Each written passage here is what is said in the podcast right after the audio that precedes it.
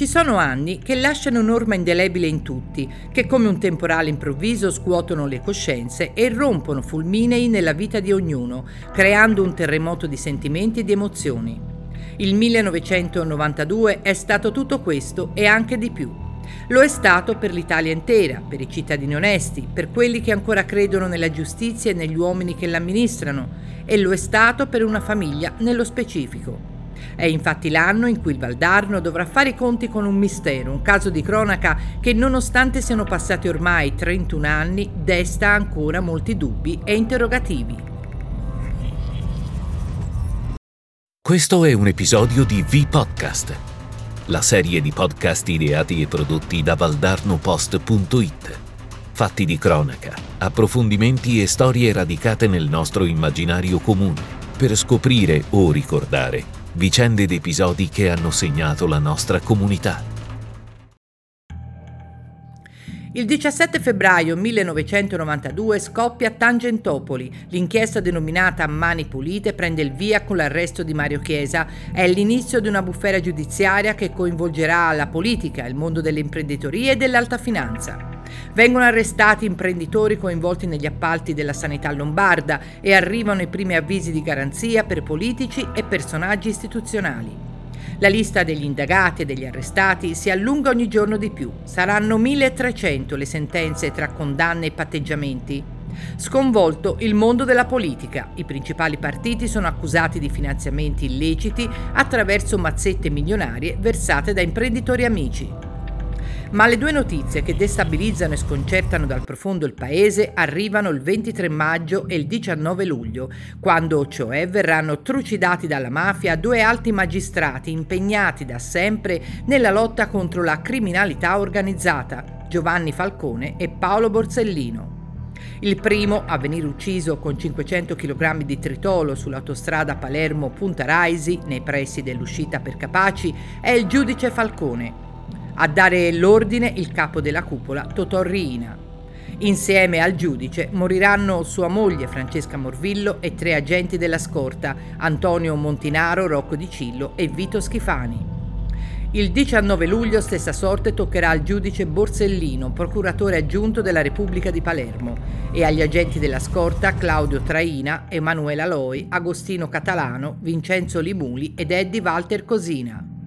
Ad ucciderli davanti all'abitazione della madre del magistrato in via D'Amelio a Palermo sarà una Fiat 126 imbottita di tritolo. La cronaca però arriva dunque a sconvolgere anche il Valdarno fiorentino, quando il 18 agosto 1992 i cani di due cacciatori alle 8 del mattino trovano il corpo senza vita di Emilio Mannucci, 47 anni, vicepresidente della finanziaria Etruria Leasing, controllata dalla Banca Popolare dell'Etruria e del Lazio. Il cadavere, in avanzato stato di decomposizione, è semi-nascosto dai cespugli in un'area che ricade nel territorio di Incisa, ma che è nel comune di Reggello. Lo stavano cercando dal 22 luglio, quando cioè era scomparso lasciando la sua Fiat Croma, ritrovata con tracce di sangue all'interno, nell'area di servizio Reggello della 1. Polizia e carabinieri si recano sul posto e trovano sotto il cadavere un pezzo della cintura dei pantaloni, poco distante l'altra parte. La prima ipotesi effettuata sarebbe stata quella del suicidio. Mannucci si sarebbe impiccato con la sua cintura, che poi si sarebbe spezzata per il peso.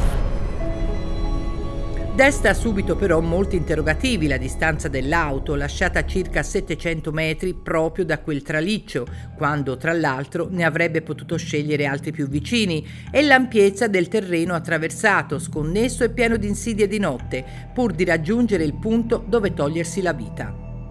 Il giallo di Emilio Mannucci, da tutti definito uomo tutto casa e famiglia, lavoro, cattolico osservante, inizia il 22 luglio, quando, dopo aver detto alla moglie di andare ad una cena, esce dalla sua casa di Montelupo, ad Empoli, e non vi fa più ritorno.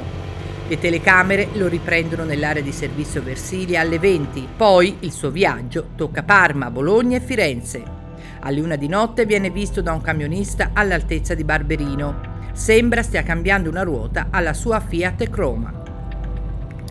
L'auto viene ritrovata con le portiere chiuse a chiave nell'area di servizio Reggello della 1. Polizia e carabinieri iniziano a scavare nella vita personale e professionale di Mannucci, leggono documenti, carte, interrogano chi lo conosceva e puntano sulla pista finanziaria. La famiglia continua a lanciare appelli, ma il 18 agosto arriva il primo tassello del giallo. Il suo corpo, primo di vita, viene ritrovato sotto il traliccio. Per gli inquirenti la sua morte è suicidio, ma chi lo conosce bene, la famiglia, gli amici, i conoscenti, non ci crede. L'avvocato della famiglia invita, citiamo testualmente, gli inquirenti a indagare sugli affari dell'Etruria Leasing e in particolare sulla banca madre. Viene anche ritrovata una lettera in cui il ragioniere aveva scritto di sentirsi minacciato. Una prima inchiesta viene dunque archiviata. L'anno successivo il sostituto procuratore Paolo Canessa apre un nuovo fascicolo che sarà riesaminato dalla Procura antimafia, ma anche questa sarà archiviata. Una scomparsa, una morte che dal 1992 è comunque avvolta dal mistero, tanto che nel 2015 la figlia di Emilio Mannucci, Simona, in un'intervista rilasciata al quotidiano Il Tirreno, afferma di non credere che suo padre si sia ucciso. Mio padre non si è suicidato, afferma. La verità non la conosco, ma sicuramente è un'altra. Se fosse stato archiviato come procedimento a carico di ignoti avrebbe avuto un sapore diverso e invece quella parola suicidio è una pugnalata per tutti noi.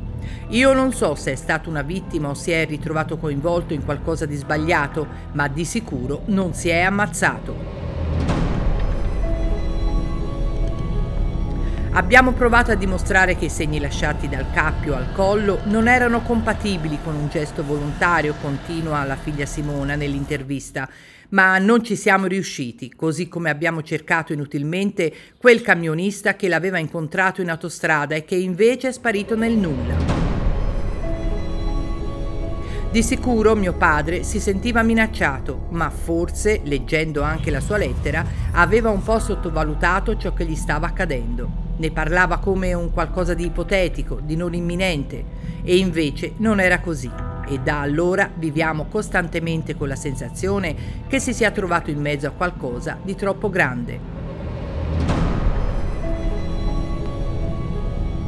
A distanza di 31 anni, la morte di Emilio Mannucci, nonostante il suo fascicolo sia stato archiviato come suicidio, rimane dunque ancora avvolta dal più fitto mistero.